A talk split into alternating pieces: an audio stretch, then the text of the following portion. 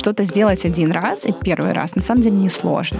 И там типа из серии вход 150 гривен, это было, знаешь, там Светлана пришла, Василий на месте. Каждое из событий в городе заняли свою классную нишу и а, все они нужны. Я на самом деле не знаю, как это происходит, честно, мы же ничего особого прям не делаем. Фактически мы просто помогаем определенным людям встретиться, вот, и найти друг друга. Бабули танцуют сальсу, по-моему. Вот. Я сама удивляюсь, как у них это получается. А, я в какой-то момент утратила удовольствие, на самом деле, от путешествий. Ты, ты думаешь, куда мне красиво пойти в пятницу вечером? И ты не понимаешь, куда, потому что в эти все заведения ты ходишь просто каждый день на постоянной основе. Ты слушай, я тут, э, если я начну про факапы рассказывать, мне кажется, мы не выйдем из студии еще неделю. Очень, что важно понимать, что нет хороших и плохих сфер, есть просто люди, которые либо либо правдивы сами с собой, либо неправдивы. А нужно обязательно поддерживать отношения с близкими людьми.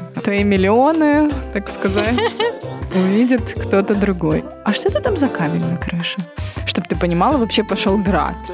А кто-то живет не по Google календарю.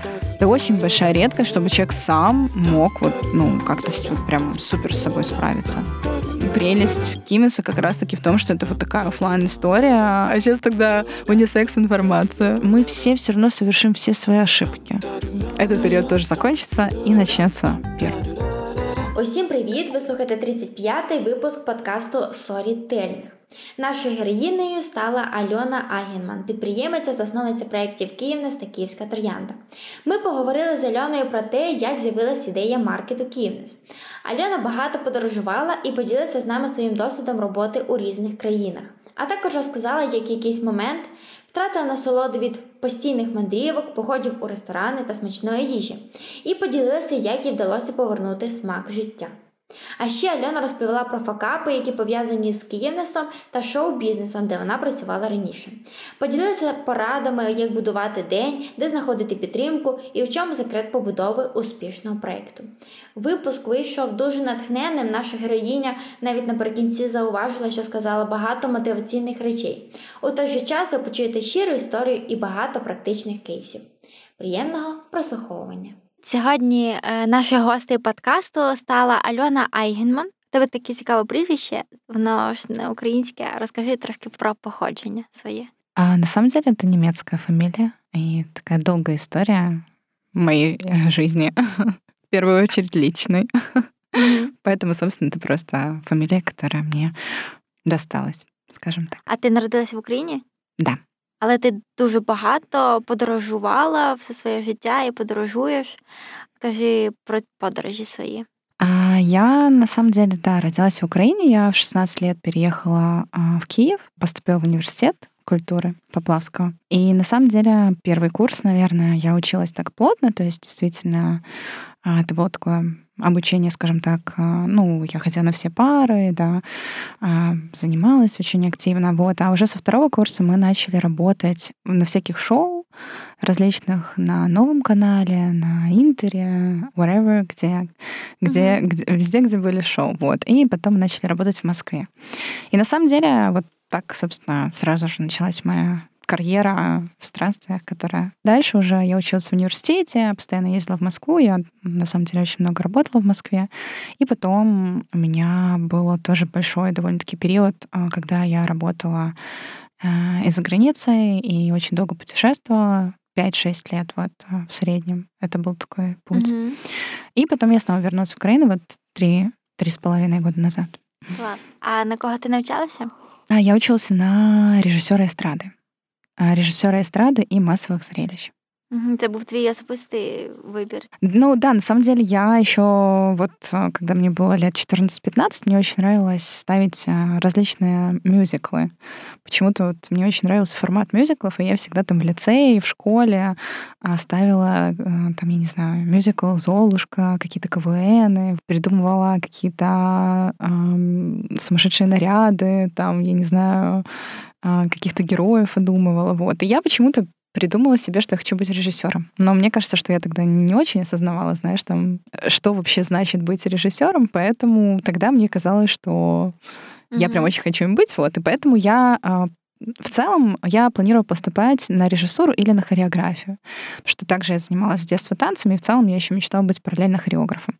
Я поступила и туда, и туда, но потом как бы я подумала, что все-таки я пойду на режиссуру, потому что режиссура объединяет в себе и актерское мастерство, и хореографию, драматургию, да, то есть это такой синтез а, это специальность, которая в целом включает в себя синтез да, каких-то определенных направлений. И я подумала, что если я пойду чисто на хореографию, да, то как бы я буду вот изучать, э, ну, как mm-hmm. бы я стану профессиональным хореографом. А если я пойду на режиссуру, то тогда как бы я в целом могу и хореографом стать после, но у меня будет вот э, еще шанс узнать себя больше. И ты задоволена, так, э, своим выбором?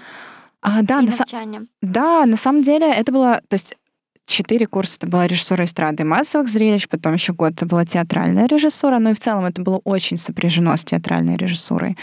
То есть, на самом деле, специальность, на которой я училась, а, режиссер эстрады и массовых зрелищ, на то время, когда я уже поступила, начала учиться, как таковой эстрады, да, не существовал. То есть это было уже телеэстрада. А это было уже, да, все э, какие-то свои режиссерские амбиции ты уже в основном, ну, как бы э, мог реализовать уже в формате он не онлайн, а телевидение. Вот. А у нас, как бы, знаешь, такое еще было обучение, то есть нас учили там, не знаю, знаешь, из серии там театр Кабаре «Летучая мышь», то есть там какая-то эстрада, которая, да, в офлайне у тебя, да, вот такая, это даже не театр, это вот именно эстрада. Ну вот очень сложно это объяснить, знаешь, там какой-то конферанс или какие-то вот, э, не знаю, театр Кривое зеркало. Вот. И на самом деле эта профессия уже как бы, знаешь, ну то есть это было не очень даже актуально, что ли. И поэтому, но все равно это было сопряжено с театральной режиссурой. То есть у нас очень многие пары были э, с театралами, вот, поэтому это в целом, знаешь, все равно был такой театральный uh-huh, мир. Uh-huh. Вот. Мы ходили все время в театр, мы там практику также отрабатывали в театре.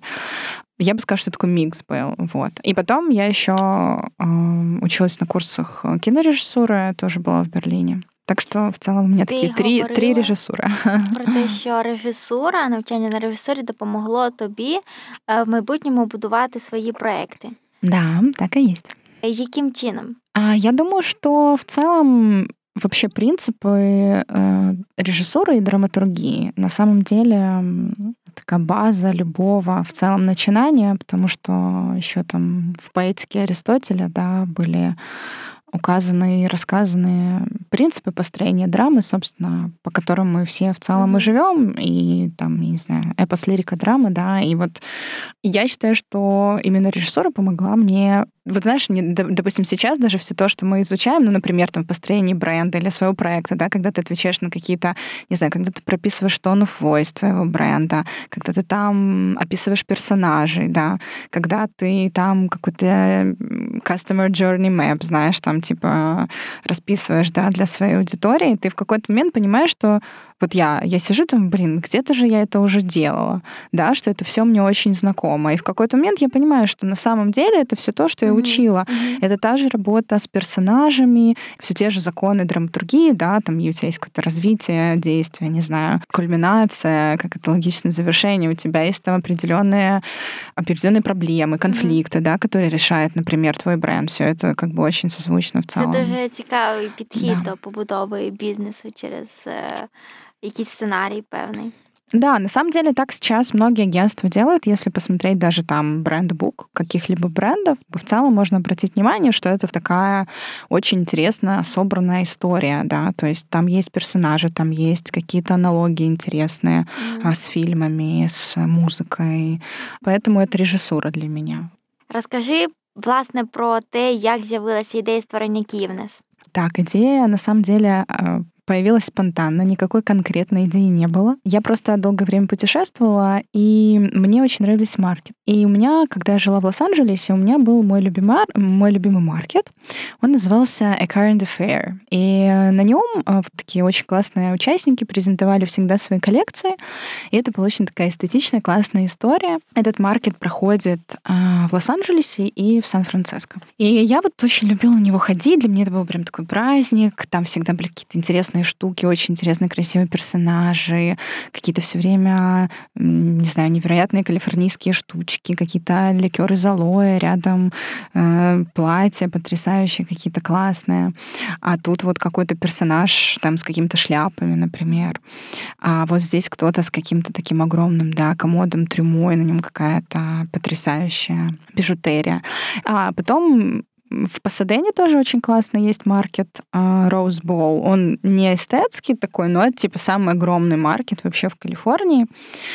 И он а, даже там на входном билетике написано, типа, что это лучший маркет в мире. Вот. И это такая огромная территория, он проходит на, зав... Ой, на заводе, на стадионе. Mm-hmm. Стадион называется Rose Bowl. И на этом стадионе вот просто съезжаются на этот стадион вся вообще Калифорния на этот маркет. То есть ты прям приходишь, берешь себе телегу действительно, там какую-то тачку и идешь, собственно, ныряешь в этот... Он огромный, действительно, то есть прям... Ну, и он не такой эстетский, как и Current Affair, но он такой очень аутентичный. То есть там, допустим, есть какие-то точки, на которых продается всякий став, который можно там на Burning Man, например, купить, да, там какие-то сумасшедшие рога, шкуры, потом какие-то, опять же, штуки от э, нишевых каких-то брендов, картины, там, декор. Ну, вот, mm-hmm. вот в общем, все, и все это очень интересно, очень классно.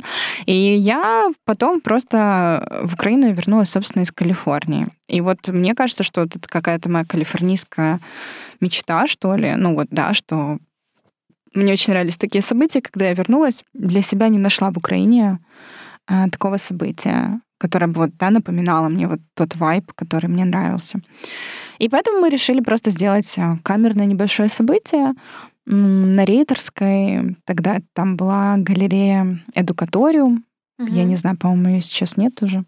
Вот. И, собственно, это было абсолютно без какой-либо там цели, что я хочу делать маркет или там, что я как-то хочу Э, строить какое-то комьюнити. Это было просто вот действительно такое, как давайте что-то прикольное сделаем. Вот. Тобто ти зібрала бренди, які тобі подобалися? А, да, на самом деле были бренды, но тогда, вот три года назад, вообще концептом первым Киевноса был винтаж. Мне хотелось в целом сделать винтажную историю, угу. не концентрируясь на локальных проектах и винтажную какую-то суперкачественную историю, да. Но тогда, на тот момент, а, вообще не было в Украине особо никаких винтажных проектов.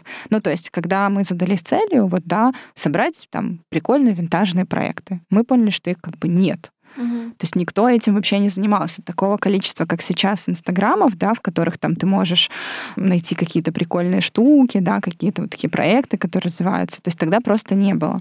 Поэтому мы, как бы, что мы делали, мы просто как бы в категории винтаж тогда мы просто собрали вещи у разных людей, которые, по нашему мнению, обладали классным вкусом. Тогда мы собрали у Юли Пелепас, Тани Соловей, у Вени Бракалина, у Маши Ревы, Хто тогда у нас ще був? Ну, в общем, такі от люди класні. Виходить, ви зібрали блогерів-інфлюенсерів, які е, прийшли зі своїми вінтажними речами на цей маркет перший. Да, они даже не пришли, мы у них сами их взяли, то есть им не нужно, мы как бы просто сказали, что вы нам просто передаете вещи, и мы их реалізуємо на маркеті.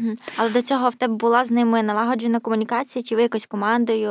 Это было просто, да, мы никакой налаженной коммуникации не было, были просто личные связи наши, контакты, кому-то мы просто написали, кого-то там пригласили через каких-то друзей. Ну, то есть это было все очень на, на большом энтузиазме таком, типа, класс, давайте. Ну, знаешь, как э, я всегда говорю, что что-то сделать один раз и первый раз на самом деле не сложно абсолютно, а сделать что-то круто и качественно качественно 40 раз, это уже другое. Ну, то есть, и на самом деле профессионализм, он об этом. То есть выдавать постоянно, предсказуемо один и тот же классный, качественный результат. То есть вот это уже скилл. А в целом, да, вот там что-то одно сделать и бомбануть, как по мне, это, ну, то есть это не супер сложно, потому что ты еще, знаешь, в таком эмоциональном в восторге, да, mm-hmm. тебе легче людей как-то сказать, мы тут такое делаем, классно, давайте вы с нами, такие, ну давайте. Вот, поэтому тогда для первого раза это было, ну, абсолютно несложно, да, что вот у нас такое событие, первое в Украине, такого еще не было. И поэтому вот, собственно, да, мы собрали. Но уже вышло сколько эдишенов маркетинг? Уже 21. Классно. І розкажи, як з якою командою ви починали це все, і як вона розросталася, хто зараз є, хто прийшов, хто долучився? А на самом деле мы начинали... У меня было еще два партнера. И они в целом, один из партнеров был во время первого маркета, и второй партнер был во время второго маркета. Но опять же, это была просто наша инициативная история, да, то есть мы, у нас не было никакой цели, мы решили просто это сделать. Мы сделали первый Киевнес, потом мы сделали второй Киевнес, он был в Блюре.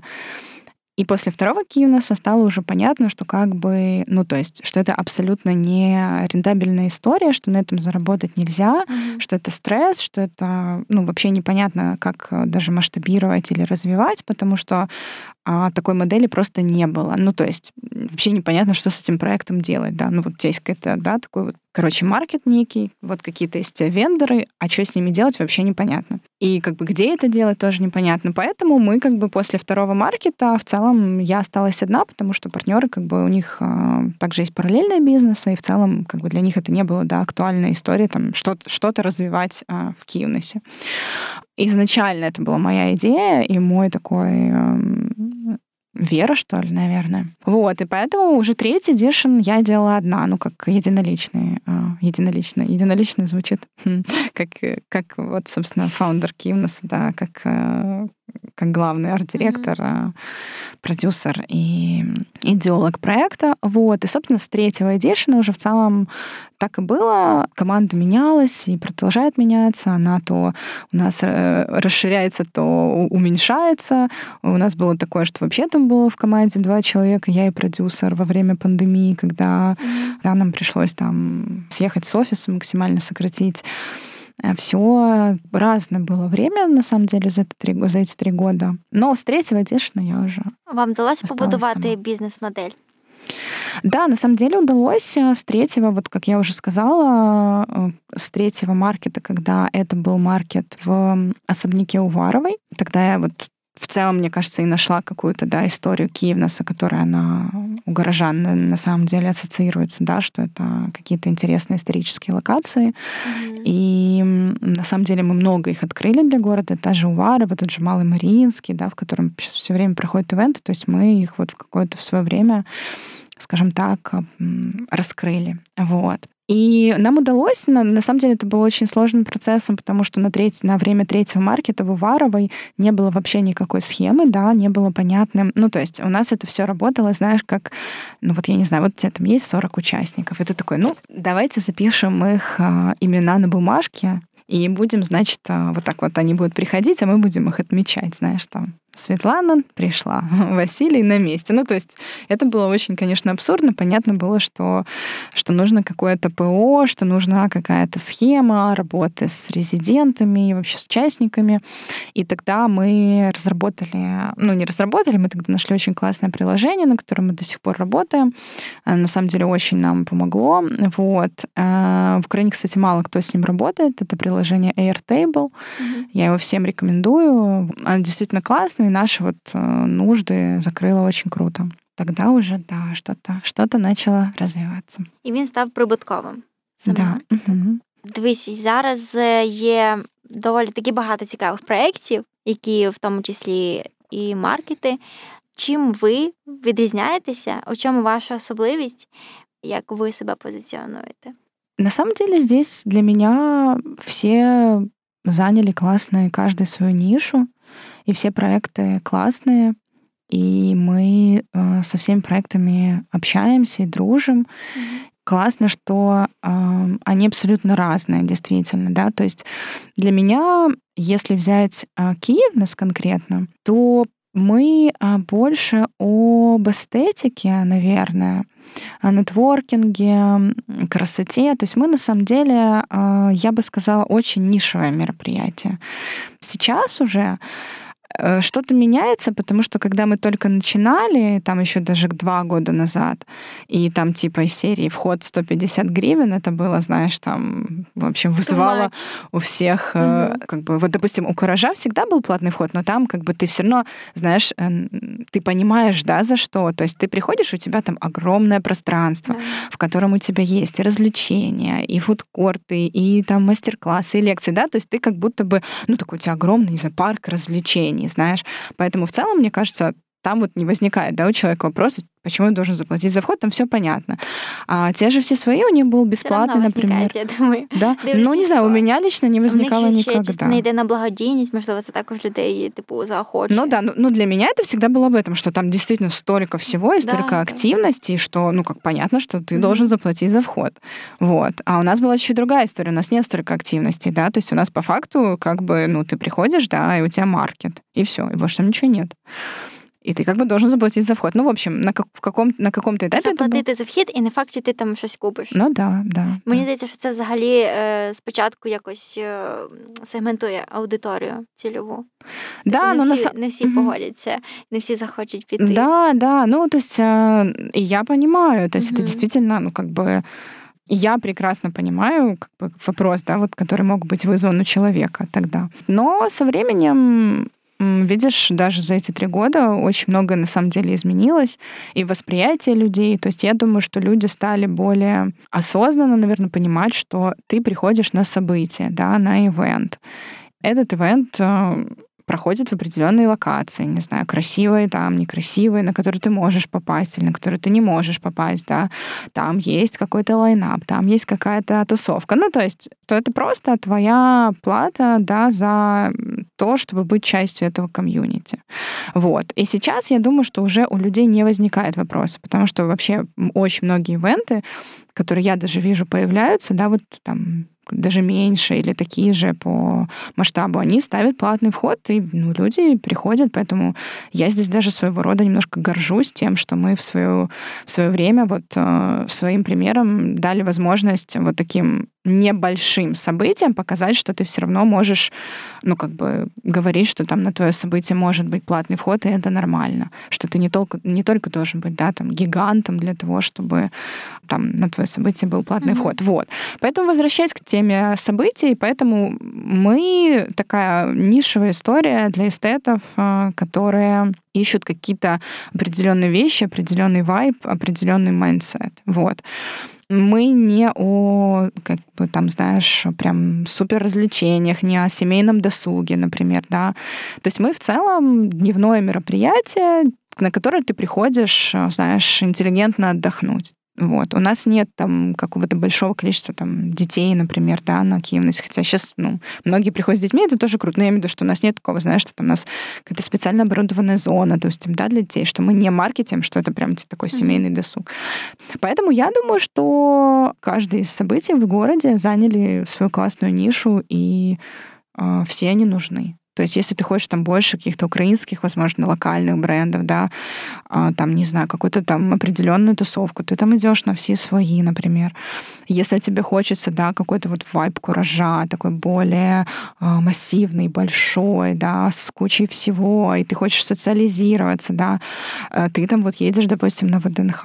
Я, например, такой человек, да, что мне нравится камерность. Мне, допустим, не очень комфортно, когда очень большое скопление людей. Mm-hmm. И мне нравится хочется вот прийти куда-то, и что там, знаешь, вот было так уютно, вот как-то так душевно, и да. вот э, поэтому, наверное, это и как бы своего рода отобразилось, да, в Киевнесе, что мне хочется, чтобы люди приходили за вот такой, как бы, знаешь, такое спокойствие. Ты, можешь, там, не знаю, книгу хочешь почитать, mm-hmm. или там просто с кем-то поговорить, выпить кофе, купить какую-то штучку, да, там, и как бы пойти дальше, отправиться на свой променад. Так що я думаю, що ми така асоціація з Київнес, особливо в Маріїнському палаці. Е, що коли ти потрапляєш, це якась така така місцина у великому місті в Києві, де ти якби вже звик бути. Ти потрапляєш в якесь абсолютно інше місто, можливо, навіть іншу країну, і тут, напевно, трошки відобразилося твій світогляд і те, що ти багато чого бачила і принесла таку частинку того ж самого Берліну, того ж самого е, Лос-Анджелесу, Парижу, напевно, в це місце. Тобто ти, наче не подорожуєш, але все одно опиняєшся в якомусь іншому місці. Да, спасибо. Я на самом деле не знаю. Как это происходит, честно, мы же ничего особого прям не делаем. Ну, там, я имею в виду, знаешь, mm-hmm. там участники в целом а, классные резиденты, люди города, по сути, они же вот, ну, как э, тоже люди города, которые у нас живут. Это же именно да, они создают да. эту атмосферу. Поэтому здесь, наверное, мне кажется, что дело просто в том, что нам удается а, просто а, собрать людей, близких по а, восприятию мира, mm-hmm по вайбу, и вот они именно своей синергией и создают вот эту особую атмосферу. То есть это как бы не мой вижен, потому что меня там как бы, ну, не, нет фактически. Я же не участвую в Кивнесе. То есть я, по сути, даже сейчас у нас есть э, пул резидентов, которые у нас все время участвуют. То есть, ну, есть, конечно же, новые проекты, которые появляются, но в целом очень много проектов, которые у нас уже вот очень долго участвуют, и это те же люди. Поэтому я имею в виду, что тут как бы не то, что я там, знаешь, как-то именно что-то конкретно делаю в Edition mm-hmm. именно своей личностью, как-то присутствую в Киевнесе. Вот. То есть фактически мы просто помогаем определенным людям встретиться вот, и найти друг друга, и, собственно, эта энергия вот их, по сути. Так що даже да, це да, даже це більше для них. підтверджує той факт, що за кожним проектом стоять люди. Да, да, то есть, э, несомненно, наши резиденты и наши гости а, создают Кивнес, и как бы мы вот, я сама удивляюсь, как у них это получается. Потому что я, по сути, ну, как бы особо ничего... Ну, то есть, ладно, конечно, я, я имею в виду, что я как-то прям сильно что-то с ними не делаю. То есть мы просто даем им возможность а, проявляться, знакомиться, развиваться. У вас також є такий проект, як Київська троянда. Угу. А як ви вирішили його створити? А на самом деле, как и все локации, которые я нахожу случайно, как мы уже обратили внимание, что я все локации нашла случайно, mm-hmm. просто прогуливаясь улицами города. Вот. И с Троянды было точно так же. Я просто гуляла в Мариинском парке, увидела павильон, очень красивый, естественно, такой, знаешь, слегка заброшенный в тени деревьев. Я думаю, интересно, красивый. Что, что же это за павильон? И я зашла в него и увидела, что это прям старый, классный, красивый танзал. И этот потрясающий танзал в целом сейчас используется как офис э, для дирекции парка. И параллельно там проходят какие-то съемки, ивенты, э, угу. такие бабули танцуют сальсу, по-моему, вот. Ну, то есть ничего там такого супер прогрессивного, конечно же, не происходит. И я думаю, боже, а, и там просто фишка троянды, потому что там такой огромный стеклянный купол. Вот. И он очень красивый, то есть если подсветить определенным образом, такой, знаешь, очень ностальгический experience у тебя получается вот реально, как ты приходишь, знаешь, такой, ну не знаю, очень многие гости наши сравнивают с атмосферой, знаешь, типа актового зала в школе, вот когда ты такой приходишь на дискотеку mm-hmm. именно, знаешь. Но для меня это даже больше не... А у меня ассоциация, что это, ну знаешь, вот такой вечер, ты идешь в парк на танцы. Вот это такой какой-то интересный... Но опять же, вот мне напоминает берлинский, на самом деле, павильон. Вот у меня в Берлине был один из там моих э, таких любимых павильонов, вот он был похож, но только он не был такой красивый, как Троянда. Он был более такой, знаешь, грубый. Mm-hmm. Очень просто вообще там максимально, но очень кайфово. Такие городские танцы. И вот опять же, вот когда я увидела Троянду, я подумала о том, что, блин, у нас нет формата какого-то вот танцев, да, там, не знаю, до часу ночи, до двух, да, mm-hmm. максимум. Что ты как бы потанцевал, и в целом, например, я люблю танцевать ну, до 12. Ну, то есть я в час уже сплю. Где мне потанцевать до 12, у меня всегда был вопрос. Ну вот, если я в субботу хочу рано встать, да, там... Mm-hmm. И как бы в целом я там, допустим, не употребляю алкоголь особо, то есть мне даже как бы, ну, в общем-то, на танцах, да, меня интересуют чисто танцы. То есть я танцую, я пью воду, не знаю, там камбучу, и как бы, ну... Mm-hmm. Вот, и тогда, собственно, у меня родилась такая идея, я увидела павильон, поняла, что нет танцев, так що так це все і произошло.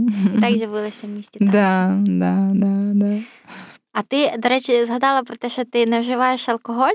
Да. І я е, читала в тебе пост, що в тебе був період аскези, тобто тоді, коли ти утримуєшся від соціальних мереж, від мучного, від десертів. Типу. Да, да. А розкажи про те, як ти. Чому ти почала це практикувати, що це тобі дає, mm які в тебе відчуття впродовж цього періоду і після в нього? А, ну, на самом деле чувство классное, потому что у меня на самом деле был такой период в жизни, когда я вот очень много путешествовала. А, я в какой-то момент утратила удовольствие, на самом деле, от путешествий. Ну, потому что, знаешь, есть такой момент, одно дело, когда ты путешествуешь, да, вот, знаешь, у тебя такая туристическая поездка, например, mm-hmm. да, то есть ты вот живешь, и ты там, не знаю, собрал чемодан, полетел, там, не знаю, куда, в Копенгаген, короче, там классно отдохнул, да, походил по кафе и как бы улетел. И как бы у тебя такой как отдых.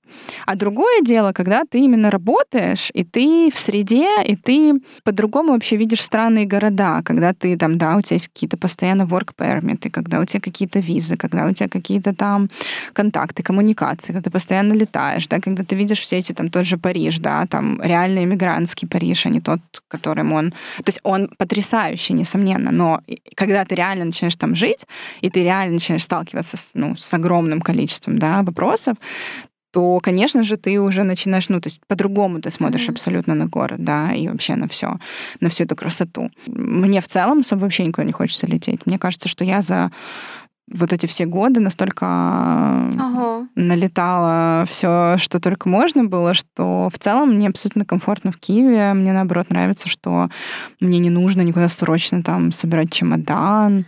Мне нравится сейчас, что можно устаканиться на одном месте, mm-hmm. что ты можешь там дом свой, да, как угодно декорировать, там обставить, ты можешь друзей завести, ну то есть ты можешь как-то жизнь какую-то жить в городе. А когда ты живешь постоянно на чемоданах, да, у тебя нет такой возможности возможности. То есть ты не можешь, да, там, вот ты прилетел там туда, потом прилетел в другую страну, там прилетел в другой город, и ты все время, ну, как бы, у тебя нет дома, да, у тебя нет там квартиры, да. которой ты вот пришел, это твой дом, у тебя там твои, не знаю, горшки, твои цветы, твои какие-то штуки, да, то есть ты все время как бы, ну, а, вот, поэтому мне кажется, что я сейчас компенсирую эти годы своей жизни, на самом mm-hmm. деле, тем, что мне, к чему я вела, к тому, что аскеза появилась от того, что вот пропали как бы у меня, ну, ты знаешь, как бы чувство наслаждения. То есть у меня был действительно, ну, момент, когда я там снова прилетела, там, не знаю, в Берлин, прилетела в Париж, и я вообще вот, да, ничего не чувствовала. Мне это перестало переносить вообще удовольствие. Ну, то есть я прилетаю, я понимаю, ну да, красиво, ну да, шоурумы, ну да, еда, ну, как бы, да. И, жди чего. Печаль. Или там, да, вот в Берлине, ну да, там рамен кокола, и как бы, ну да, ну прикольно, но я это уже сто раз видел, знаешь, ну то есть как mm-hmm. бы... И поэтому я поняла, что как бы надо что-то с этим делать, потому что теряется вот это чувство, знаешь, остроты, вот этого наслаждения, да. А для того, чтобы оно... Ну, опять же, я говорю только о себе, как у меня. Mm-hmm. То есть воз... наверняка есть люди, которые, да, там могут, не знаю, как-то постоянно летать, им все время в кайф. Я вот говорю о себе чисто, как у меня случилось, это мой опыт. Вот. И также и с едой совсем. То есть когда в какой-то момент ты там уже все попробовал, и ты такой как бы ну, из серии каждый день ешь в ресторанах, mm. то ты потом просто, ну, то есть, ты, ты думаешь, куда мне красиво пойти в пятницу вечером, и ты не понимаешь, куда, потому что в эти все заведения ты ходишь просто каждый день на постоянной основе, ты их не воспринимаешь уже, да, как какой-то праздник. И это чувство меня, ну, я подумала, так, ну, что-то как-то грустно. Вот, и тогда я стала практиковать. То есть, допустим, я сейчас, например, в целом очень редко хожу в заведение. Ну вот, я хожу, ну, конечно, я хожу, но честно, редко. И это мне стало приносить удовольствие. Теперь зато, когда я думаю, куда бы мне в пятницу пойти вечером, я как-то так, знаешь, думаю об этом с каким-то даже удовольствием. Потому что, ну, как бы я не хожу туда постоянно, да. Mm-hmm. Вот. Равно как и с едой, равно как и... Ну, опять же, алкоголь я в целом не, не употребляю, я могу вина вот, да, немного выпить там чуть-чуть вот просто как э, experience. А, поэтому мне стало давать аскеза вот удовольствие. Когда ты осознанно себя в чем-то ограничиваешь, mm-hmm. то затем вот это чувство, да, удовлетворения намного ярче, намного объемнее, когда ты получаешь желаемое. Вот. Поэтому я, для меня это стало да, таким интересным, интересным опытом. Ну, особенно учитывая современное время, да, когда все есть. То есть ты получил доступ ко всему. И я думаю, что это тоже с этим связано. Ну, раньше, чтобы достать сахар, тебе нужно было как бы постаратися. Сейчас... А в тебе не виникало такої, типу, ломки, коли ти відмовляєшся, наприклад, від соціальних мереж, mm-hmm. а потім е, хочу, а потім все одно заходиш, все одно там ти все сторіс, все одно постиш mm-hmm. щось. Наверное, нет. Ты, тобто ты сказала себе все, я не дивлюся, я не... Да, но я просто, видишь, здесь опять же от состояния зависит. Mm-hmm. Я не то, что говорю себе, я не смотрю больше там, или я не захожу в Инстаграм. Конечно же, я могу, если я захочу. Но сейчас я не хочу. Ну, это как-то у меня органически происходит. То есть, как бы ты вот пируешь, вот ты голодаешь. Вот ты пируешь, но ты знаешь, что скоро ты будешь голодать. Ну вот сейчас ты голодаешь, и ты знаешь, ну вот Зараз ты числа. голодуешь, чипируешь? Сейчас у меня что-то между... У меня переходной период, у меня между. Осенний. Я тут, да, да, я тут пировала недавно, да, признаюсь. А сейчас как-то у меня, видимо, снова голод. Начинается осеннее, осеннее голодание. Не найкращий период ты обрала для голодовки. Да, ну, я думаю, что все будет хорошо в плане, что этот период тоже закончится и начнется пир. Я уверена. Клас, прикольно. Да. Ти сказала про те, що ти багато подорожувала, mm-hmm. і навіть настільки багато, що втратила відчуття щастя від від цього. Це було пов'язано з твоїми проектами робочими, так? Це да. було Расскажи про, про то, чем ты занималась до Киевнес. Работала в киноиндустрии, то есть такой маленький флешбэк, что когда я закончила университет и стала работать уже режиссером, я работала в шоу-бизнесе украинском и российском, вот, и я занималась вообще шоу. То есть я делала шоу там для артистов, занималась видеодизайном, костюмами, вот полностью постановкой шоу. А потом в какой-то, это такая очень долгая история, в какой-то момент мне это очень надоело, я решила, что шоу-бизнес это больше не моя история. Вот, mm-hmm. и я больше переквалифицировалась а, в кино и в рекламу, в музыкальное видео, вот в это направление. И потом я стала уже работать больше со сценариями, кстати, да, вот я еще сценаристом работала. То есть я писала сценарии для разных музыкальных видео, для коротких метров для клипов, я стажировалась в разных продакшенах, то есть это была такая работа уже связанная с кино, с а, музыкальными видео и с рекламой, вот. Я работала с Script Continuity, это такой, такой человек, который на сете, на площадке работает э, вплотную с режиссером и следит за тем, чтобы было соответствие в кадре, в сценах вот всего, да, заявленного, mm-hmm. заявленного в прошлом кадре. Ну вот, например, если на тебе там, допустим, сегодня вот мы с тобой сидим, да, тут первая сцена, и на тебе вот эти часы, то mm-hmm. это моя задача проконтролировать, когда мы будем снимать пятую сцену, и, допустим, они могут быть да, раз, разложены, да, то есть они могут быть не в один день сниматься, угу. допустим, в следующий, но по сценарию это эта сцена день. после, да, это тот же день, то есть ты должна быть с этими часами. И это моя задача проконтролировать, допустим, чтобы ты была с этими часами, да, потому что если ты без них, это будет киноляп, который потом как бы все увидят, вот. Поэтому это задача именно континенте, чтобы ты э, была вот так же, как это было mm-hmm. в прошлой сцене. Это очень такая внимательная работа, работа с деталями, требует очень большого такого фокуса. Вот. Так что да, и поэтому я вот э, много путешествовала, переезжала все время. Для когось це може здатися, знаєш, такою роботою мрії, постійно mm-hmm. подорожувати, змінювати локації, а ти показала інший бік. Ну, на самом деле, знаешь, опять же, это моя индивидуальная история. Mm-hmm. Действительно, допустим, у меня даже есть, до сих пор есть друзья, которые продолжают жить в таком ритме, например, и им это нравится. То есть я думаю, что здесь это, как знаешь, опять же, индивидуально моя штука. То есть, возможно, какой-то другой человек, да, на моем месте, не знаю, там бы еще 30 лет э, вообще путешествовал, вообще там в Голливуде, да, просто вообще шикарно, там, летай себе куда хочешь. Mm-hmm. Понятно, что это очень крутой experience, и это классная история, но в какой-то момент, а, допустим, я поняла, что я вот больше креатор, да, то есть я создатель, поэтому мне важно э, создавать какие-то, да, смыслы и какие-то истории, да, вот тот формат жизни не давал мне этой возможности. Е, за весь твій досвід, мені здається, що е, було багато таких історій, коли ти могла або помилятися, або ставалися uh-huh. якісь факапи. Uh-huh. Можливо, ти пригадаєш і поділився з нами якимись такими цікавими смішними історіями. Так, э, цікавими, смешными. Ну, факапы, давай просто факапов-то слушай. Я тут, э, если я начну про факапы рассказывать, мне кажется, мы не выйдем из студии еще неделю. Ты имеешь в виду факапы, вот, ну, давай как-то сузим, э, сузим их градацию. Которые давай. что? Которые с Киевносом или не с которые до Киевноса, которые в целом в моей карьере, которые я как-то хочу не знаю, что-то другим сказать, проработать, ребят, так нельзя. То есть какие конкретно факапы, что факапов-то целая куча. Ну давай, э, давай возьмем Или там факап, который там так, там, не знаю, конкретно вопрос, знаешь, там, который э, тебя три, заставил три там что-то візьмемо, да? да? Твого періоду до Київнес да. і твого періоду Київнеса, і один факап ти обереш той, який, яким ти хотіла б щось сказати другим, навчити, типа, да, да, сказати, да. Ну хорошо, давай до, значит, три до Киевнеса. Первый, наверное, я думаю, что это... Я работала в шоу-бизнесе, были моменты, которые, да, вот, допустим, музыка, которая мне не нравилась, да, вот, допустим, мне нужно было, не знаю, придумать там видео, придумать там, да, клип на определенную песню.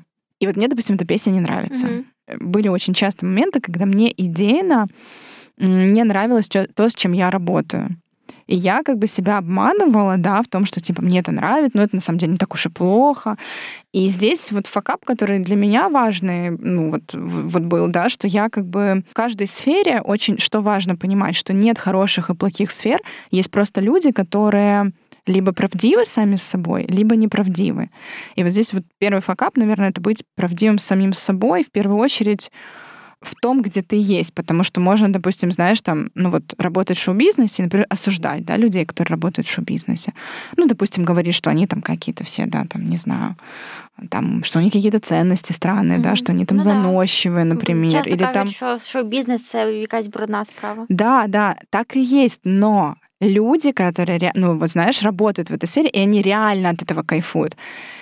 И как бы это их жизнь, они имеют на это право, понимаешь? То есть если ты в этом искренен, и ты правдив, да, то есть я в моем опыте очень много было людей, там, продюсеров, например, не знаю, режиссеров, которые реально от этого кайфуют, которые реально этой энергией заряжаются. Вот работают они с каким-то артистом, да, и, допустим, для меня этот артист, угу. мне даже стыдно, что я с ним работаю, понимаешь? А другой режиссер, он гордится, и говорит, боже, да я для этого артиста, я тут ему шоу поставил, я тут ему костюмы сделал, он вообще там украинская, там, не знаю, звезда, он там... И, и тут как бы вопрос не ну, вопрос только к тебе, потому что если ты как бы обманываешься и говоришь, что типа вот я тут в этом вашем плохом шоу-бизнесе, да, я такой классный, то вопрос только так, что что там, ну типа если тебе это не нравится, то что ты тут делаешь тогда? Mm-hmm. Поэтому это такой вот факап, который я считаю, что важно всем. Вот понимаешь, что нет на самом деле плохих или хороших сфер. Есть просто ты там или ты как бы не там просто. Вот и все.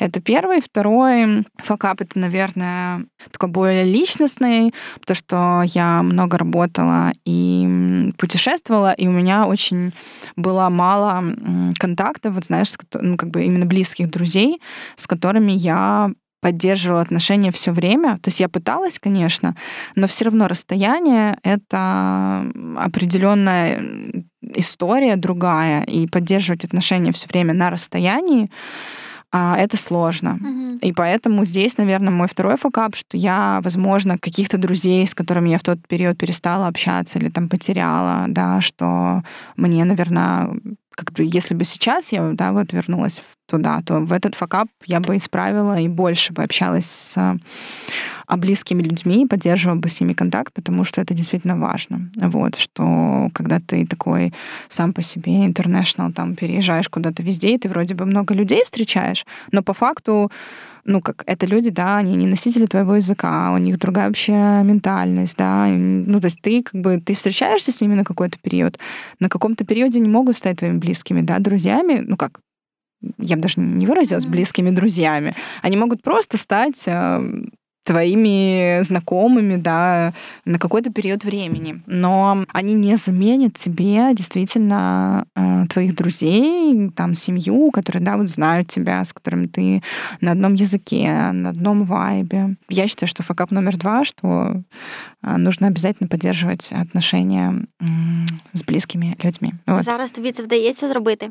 Да, сейчас лучше. Я наконец-таки хотя бы не мотаюсь по всему миру, поэтому, конечно же, это намного удачнее и комфортнее можно делать. Вот, факап номер три до... Э, мне кажется, двух хватит. Давайте первое время Кивнуса. Так, во время Кивнуса первый, наверное, э, ну, наверное, самый стандартный. Я не знаю, мне кажется, все такие, знаешь, предприниматели через него проходят. Это не придавать должного внимания финансам. Ну, то есть, знаешь, там не вести грамотно учет, не иметь бухгалтера, вот на первых этапах становления, да, проекта не разделять деньги бизнеса и личные деньги, знаешь, mm-hmm. вот такой хаос в финансах. Mm-hmm Э, вот это, наверное, мой факап, который у меня был там первое время, слава богу, что я как-то, ну, быстро его довольно-таки прошла, но я вижу даже сейчас, когда я работаю с какими-то молодыми проектами, да, или там предпринимателями, или молодыми режиссерами, допустим, которые питчат свой какой-то, например, спектакль или проект, или там, ну, что угодно. То есть я вижу прямо, что действительно многие вот начина... начинающие проекты и бренды э, не работают с бюджетом нормально, да, что это для них какая-то, знаешь, 48-я там где-то там, короче, там, ты ну такой знаешь, там, да, вот тут mm-hmm. вот такая. Это говоришь, так, а что, бюджет? А, а, да, ну да, там, вот смотрите, и такой бюджет, знаешь, там,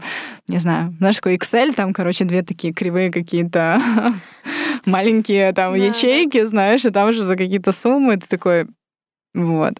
То есть, как бы, ну, я понимаю, что вот это самый большой факап, поэтому у меня лично самый большой, я имею в виду, связан с первым временем, поэтому, наверное, я бы тут э, порекомендовала всем как можно раньше как бы не думать, что ты как-то сможешь, то есть если что-то хочешь ты делать, в любой, причем даже в собственной жизни вообще, ну, не будет такого момента, что там ты, не знаю, наймешь себе там юристов, бухгалтеров и прочих, и ты как-то вообще не сможешь в это погружаться. Mm-hmm. Так это не работает. Да, ты, конечно же, там, ну, понятно, что э, ты меньше будешь, ну, что-то делать в этом плане, я имею в виду там, да, как-то, не знаю, вести там какой-то учет свой, и, но ты все равно должен эм, в этом разбираться, потому что иначе все накроется. Все накроется медным тазом, да. Твои миллионы, так сказать, увидит кто-то другой. Вот. Второй, наверное, это, ну, второй, я бы даже сказала, факап такой, знаешь, юмористический. Это просто такой сборник э, всех смешных историй, которые происходили эм, в Киевнесе. Mm-hmm. Вы знаешь, там серии у нас же постоянно, то есть каждая локация — это какие-то постоянно перепитии, знаешь, там то, там в лондонской, например, во время Киевнеса начался потоп, короче, там кто-то затопил э, ванную, и там прямо в центральном зале с огромного этого болрума шикарного, в котором стоят все наши проекты, начинает сверху капать вода, представляешь? И мы такие, а В общем, мы бежим, давай, ну, слава богу, сильно не затопило, но в целом, знаешь. Потом в особняке Либермана, я помню, там вообще какой-то трэш творился, что мы там из него убегали чуть ли не... Там какие-то были очень странные бухгалтер, э, которая почему-то требовала с нас еще какие-то какие-то там деньги за аренду, аргументирует это тем, что ей просто захотелось, вот, давайте вы больше заплатите. И мы там убегали просто уже, потому что просто неадекват вообще полнейший. Вот. В Укрдоме тоже там были какие-то свои истории с лекторием, например, когда у нас был огромный лекторий, и, как я сейчас помню, у нас была лекция Юли Бевзенко, где она рассказывала пять самых пять интересных историй о Киеве. И она стоит, как, как я сейчас помню, на сцене, у нее значит, э, перед ней да, огромная аудитория, а я захожу в аудиторию, и вдруг я понимаю, что что-то здесь как-то душно. Хотя это была зима. И я думаю, боже, ну почему так душно? И мы, я, я звоню, я говорю, ребят, а почему так душно? Да, включите вытяжки. Они говорят, какие вытяжки? Я говорю, не знаю, ну вытяжки, кондиционеры, ну как-то же надо... Они говорят, так у нас нет их. И в этот момент я понимаю, что в украинском доме, ну, то есть, по сути, украинский дом, что это такое? Это бывший мавзолей вообще. То есть это мавзолей Ленина. То есть он, ну, как бы он классный, но технически он не заточен под такие ивенты, да. То есть там можно сделать выставку вот, да, в этом да. холле, но в этих всех маленьких аудиториях, ну, то есть там такое, знаешь, хардкор. И я стою, я понимаю, боже, как можно было организовать вообще ивенты даже и уже в момент ивента... Бедные люди, что там сидят. И уже только в момент ивента понять, что как бы там нет вытяжки, ни кондиционеров, вообще ничего. И ты такой, боже, вот. А в Уваровой, когда мы делали там вообще в аварийном состоянии находился особняк. Я очень... Почему мы там и перестали делать. Надеюсь, что, может быть, мы туда сможем вернуться, когда они там отреставрируют все и уберут огромную глыбу, которая висит э, над э, посетителями особняка Уваровой, потому что там на крыше просто вот такой огромный, я не знаю, что такое, камень какой-то, вот так вот, знаешь, то есть у тебя крыша, и так вот он так свисает слегка. И я тоже помню этот момент, когда Киев, ну, знаешь, все там жители э, города в восторге, все ходят, и мне кто-то говорит, слушай, а, а что это там за камень на крыше? Я вот так вот поднимаю голову, но с тех пор вывариваем мы больше не делали. ну, на, в Мариинском там постоянно что-то происходит, потому что это Грушевского, mm-hmm. и там же Верховная Рада, и там все время то митинг, то ФОП, ФОПы протестуют, то протестуют там те, кто против вакцин, то еще кто-то протестует, mm-hmm. то что-то перекрыли. Ну, в общем, там постоянно какие-то... То Вакарчук поет, то еще кто Ну, в общем, вот, вот все время, ты знаешь, какие-то казусы. Але не скучно. Ну, да. Ну, мы уже просто привыкли, знаешь, что всеми. То, что если там, может быть, мне еще раньше как-то беспок... А, ну вот подожди, а, а вот недавно, здрасте, вот наш 20-й юбилей в кооперативе, между mm-hmm. прочим, что ж тут далеко ходить, закончим на позитивной ноте. Чтобы ты понимала, вообще пошел град. То есть вот в этом 20-м, который был вот в прошлом месяце, мы же делали в кооперативе, это была открытая mm-hmm площадка, и погода была просто ужасная. То есть был то дождь, то солнце, то дождь, то солнце, и еще в один из моментов пошел просто град. Там есть такие видео у нас с этого Киевнеса, что мне кажется, там если смонтировать, то можно, знаешь, Нолану отправить, ну и подставить mm-hmm. туда какую-то возвышенную музыку, и это будет, знаешь, Inception номер два или Дюнкерк даже, вот мне кажется, ближе. Вот, потому что там просто творился, ну вообще, я, мне кажется, просто, знаешь, туча с градом зависла над кооперативом, и вот так вот вылилась, знаешь, над ним. Это было, конечно, вообще... Экшен. Экшен, да, все бедные резиденты, все вот с такими глазами. Короче, мы там спасаемся как можем, но все классно себя очень проявили, все оперативно, никто не сдался. Провели мы этот Киевнес, слава богу, до финала. Вот, выжили, так что, резиденты, если вы меня слышите, вы герои. Як тобі вдається в твоєму графіку поєднувати все? І розкажи трошки про те, як ти будуєш свій робочий день, скільки ти часу уділяєш проектам, скільки там відпочинку, скільки духовним практикам, бо я знаю, що ти також займаєшся і приділяєш цьому велику частину часу. Конечно же, по Google календарю я живу. А кто-то живет не по Google календарю. Я живу не по Google календарю. Да. Блин, а я думала, что все живут по Google календарю. Ну, собственно, так я и буду свой день. То есть я как бы накануне смотрю, что у меня там за встречи, что у меня за таски. Захожу там в Notion, в Google, в Task Manager, во все, во все там встречи. І, собственно, так і да, так і будую. Бувають такі моменти, коли тобі здається, що ти не нічого не встигаєш. Коли ти побудував якісь там собі ну, таски написав на день, ось, і потім ти робиш, робиш, робиш, потім думаєш, ой, і це хотілося б зробити, і це, але це ти не встигнув, потім воно переноситься. Бувають такі. Да, конечно, бывает. Я, конечно, сперва хотела произвести впечатление и сказать, что я тут такой Будда, и у меня такого не бывает, и я тут все прекрасно могу разграничить и везде успеть, дивись, но, дивись. конечно же, нет, конечно, бывает. Зранку ти прокидаєшся, і як, як починається твій день? Ти прокидаешься, можливо, ты медитуешь? Да, я просыпаюсь, я занимаюсь, не всегда медитирую по-разному. Я всегда занимаюсь йогой или какими-то там, может, даже силовую какую-то иногда с утра делаю. Могу на тренировку с утра поехать, да, то есть а, могу на бары, допустим, поехать или там на какую-то даже а, по-разному бывает. То есть я миксую. В целом силовые я стараюсь утром да, делать после завтрака. Я могу поехать на какой-то там что-то более активное, да, там на какой-то TRX, например, после завтрака. Вот. Если я не еду на тренировку именно, то я тогда дома занимаюсь сама. Вот.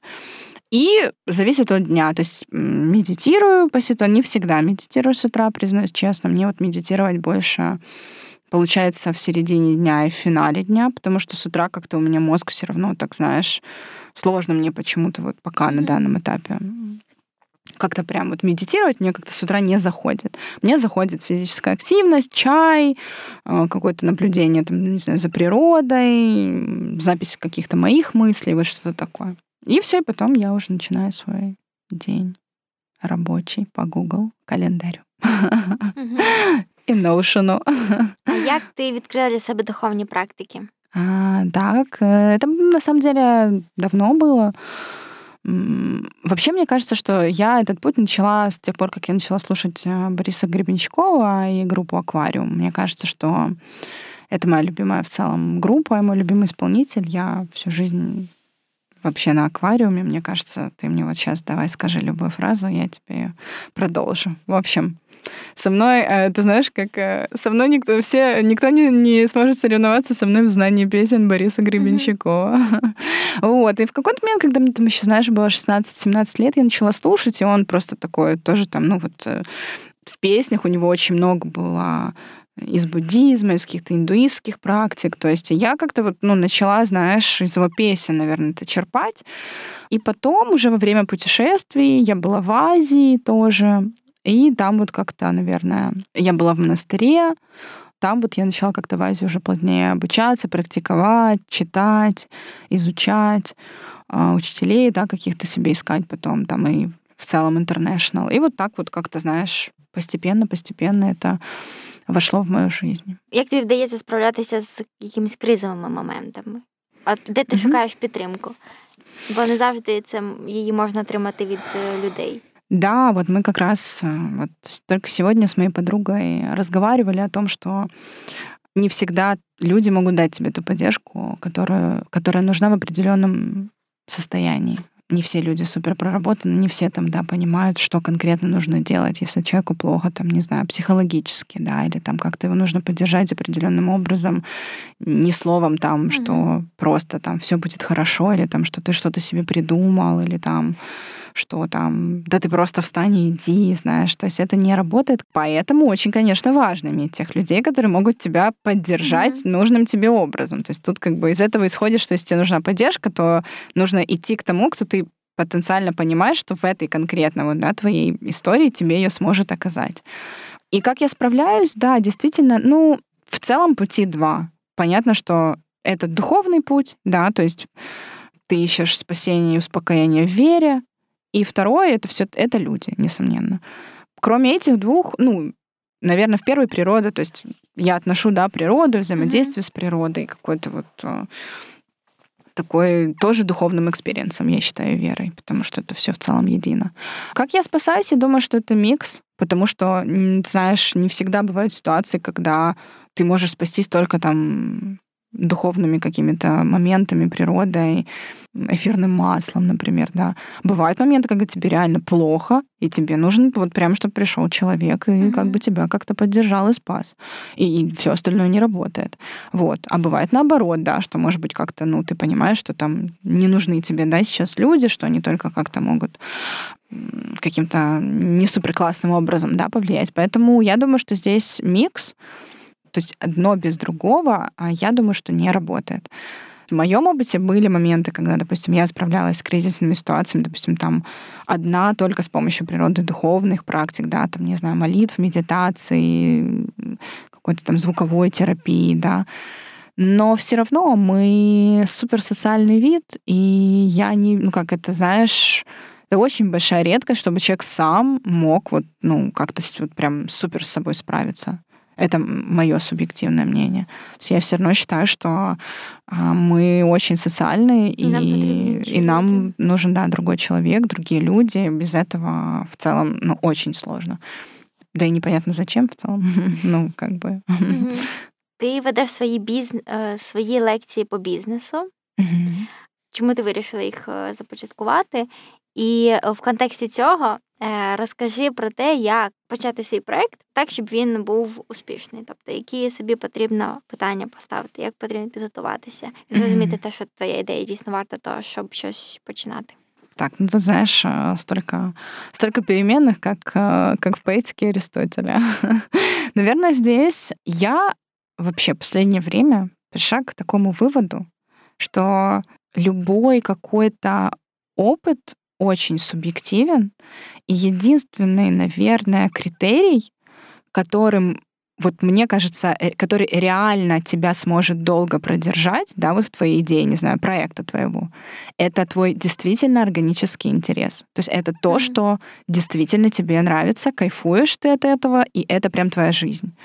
Тогда у тебя есть шанс, что ты все сложности, которые встретятся на твоем пути, ты их пройдешь, угу. потому что ты по-другому просто не сможешь. Там, допустим, ты любишь, не знаю, там, общение с людьми, например. И ты вот понимаешь, что это прям твое сто процентов, что ты кайфуешь от этого, что ты заряжаешься этим. И здесь шансов, что в какой-то момент, да, ты как бы перестанешь это делать прям сильно. Mm-hmm. Нет, потому что ты это твое нутро, да.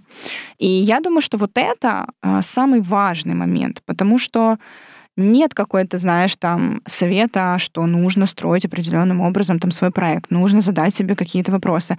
Честно, бывает абсолютно по-разному. Все, что я увидела за время своего становления, то, что я вижу у других проектов, у проектов, у каждого, правда, то есть есть кейс, когда ты типа, вот опять же, что-то просто там решил так, знаешь, сделать случайно, и оно как-то там взлетело.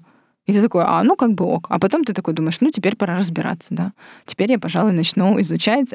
От як у тебе з маркетингом, ти казав, що це випадково вийшло спочатку. Ну да, да, в целом, А потім да. ти зрозуміла, що це твоє, тобі це Да, но видишь, а, тут как бы фишка в том, что это мой органический интерес. То, что мне нравится, я это делала как бы всегда. Мгм. Я просто не осознавала этого, знаешь, то есть там то, что мне нравится, там, не знаю, вот, не знаю, люди, красота, вот эта вся история, там, да, э, режиссура. Это был очень сложный путь.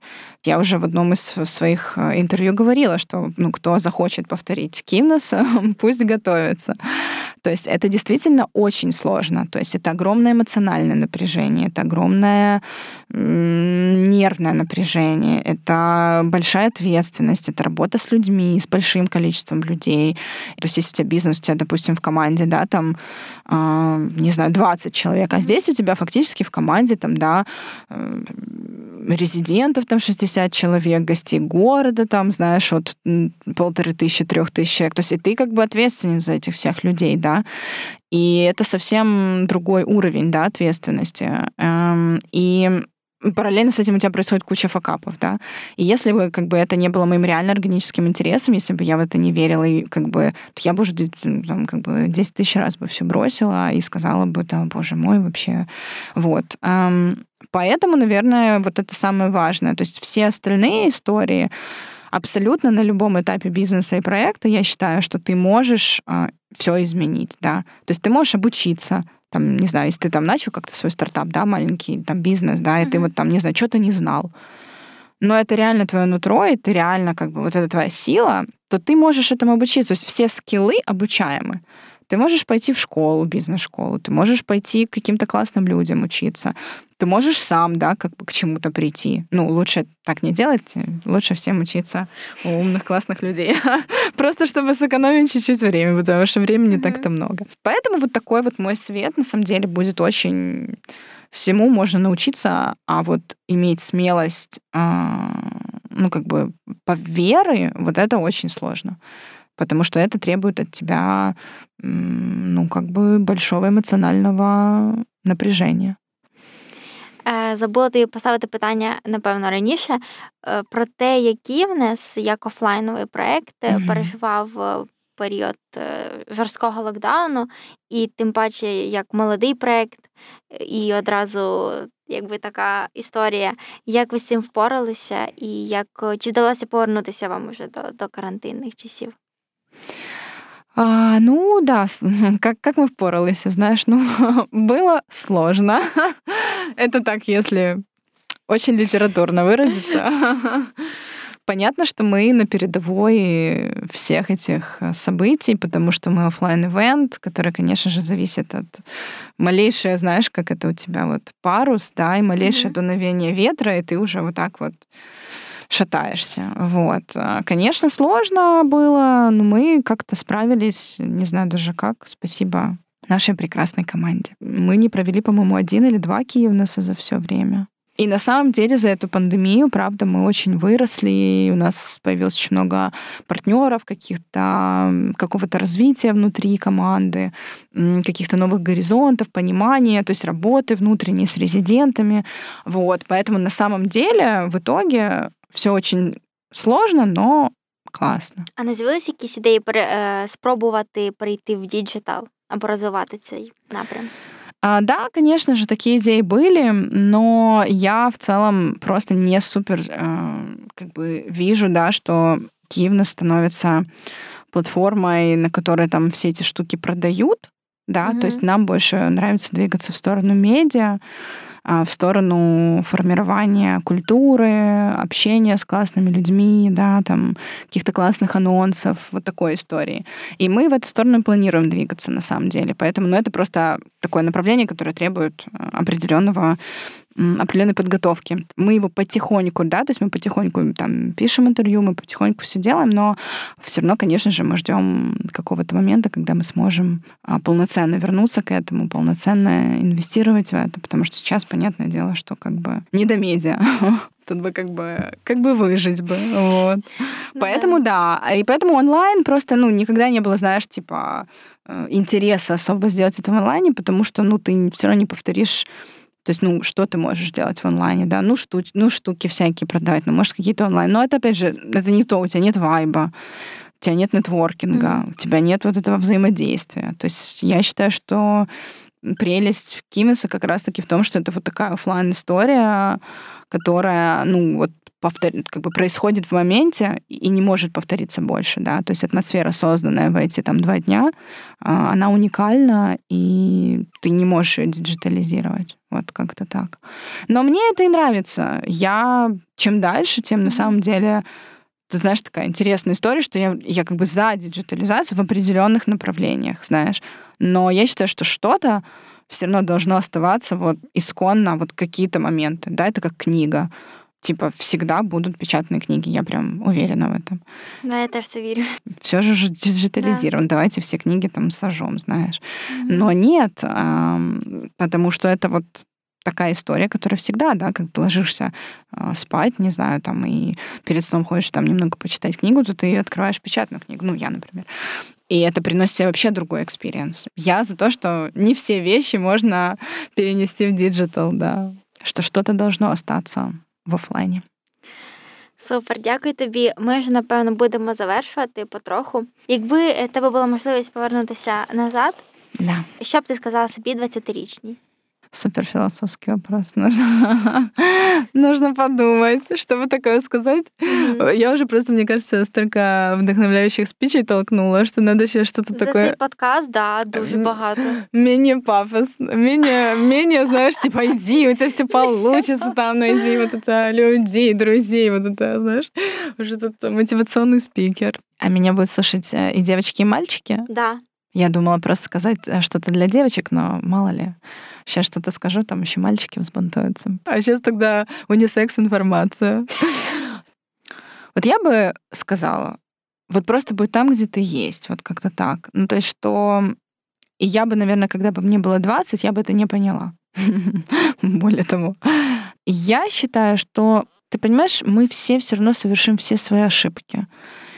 И все, что мы можем, это просто идти путь и просто делать максимально осознанно вот в моменте сейчас. И все, и больше ничего нет. Но это очень такие, знаешь, что нет хорошо и плохо, нет э, правильно и неправильно, да, что нет там на самом деле и там радости и горя. Это все едино, и нет ошибок как таковых, да, то есть что-то сказать себе в 20, что там не делай чего-то, а, наверное, даже бессмысленно, потому что, ну, как бы ты, ты там, ты сейчас там в тех 20, и в том моменте ты примешь какое-то решение, которое актуально для того момента. Угу. И оно будет правильным, какое бы оно ни было. Ты принимаешь решение в моменте, потому что прошлого уже нет, а будущего тоже нет. Поэтому как-то так. То есть я бы вообще сказала, просто будь там, где ты есть, и все, и делай так, как ты сейчас делаешь. Дякую тобі. Записали! Ура! Дякуємо всім, хто прослухав 35-й випуск подкасту Storytelling. Для нас дуже важливо залишатися з вами на зв'язку і отримувати від вас фідбек. Розуміти, що те, що ми робимо, дійсно потрібно і важливо для вас.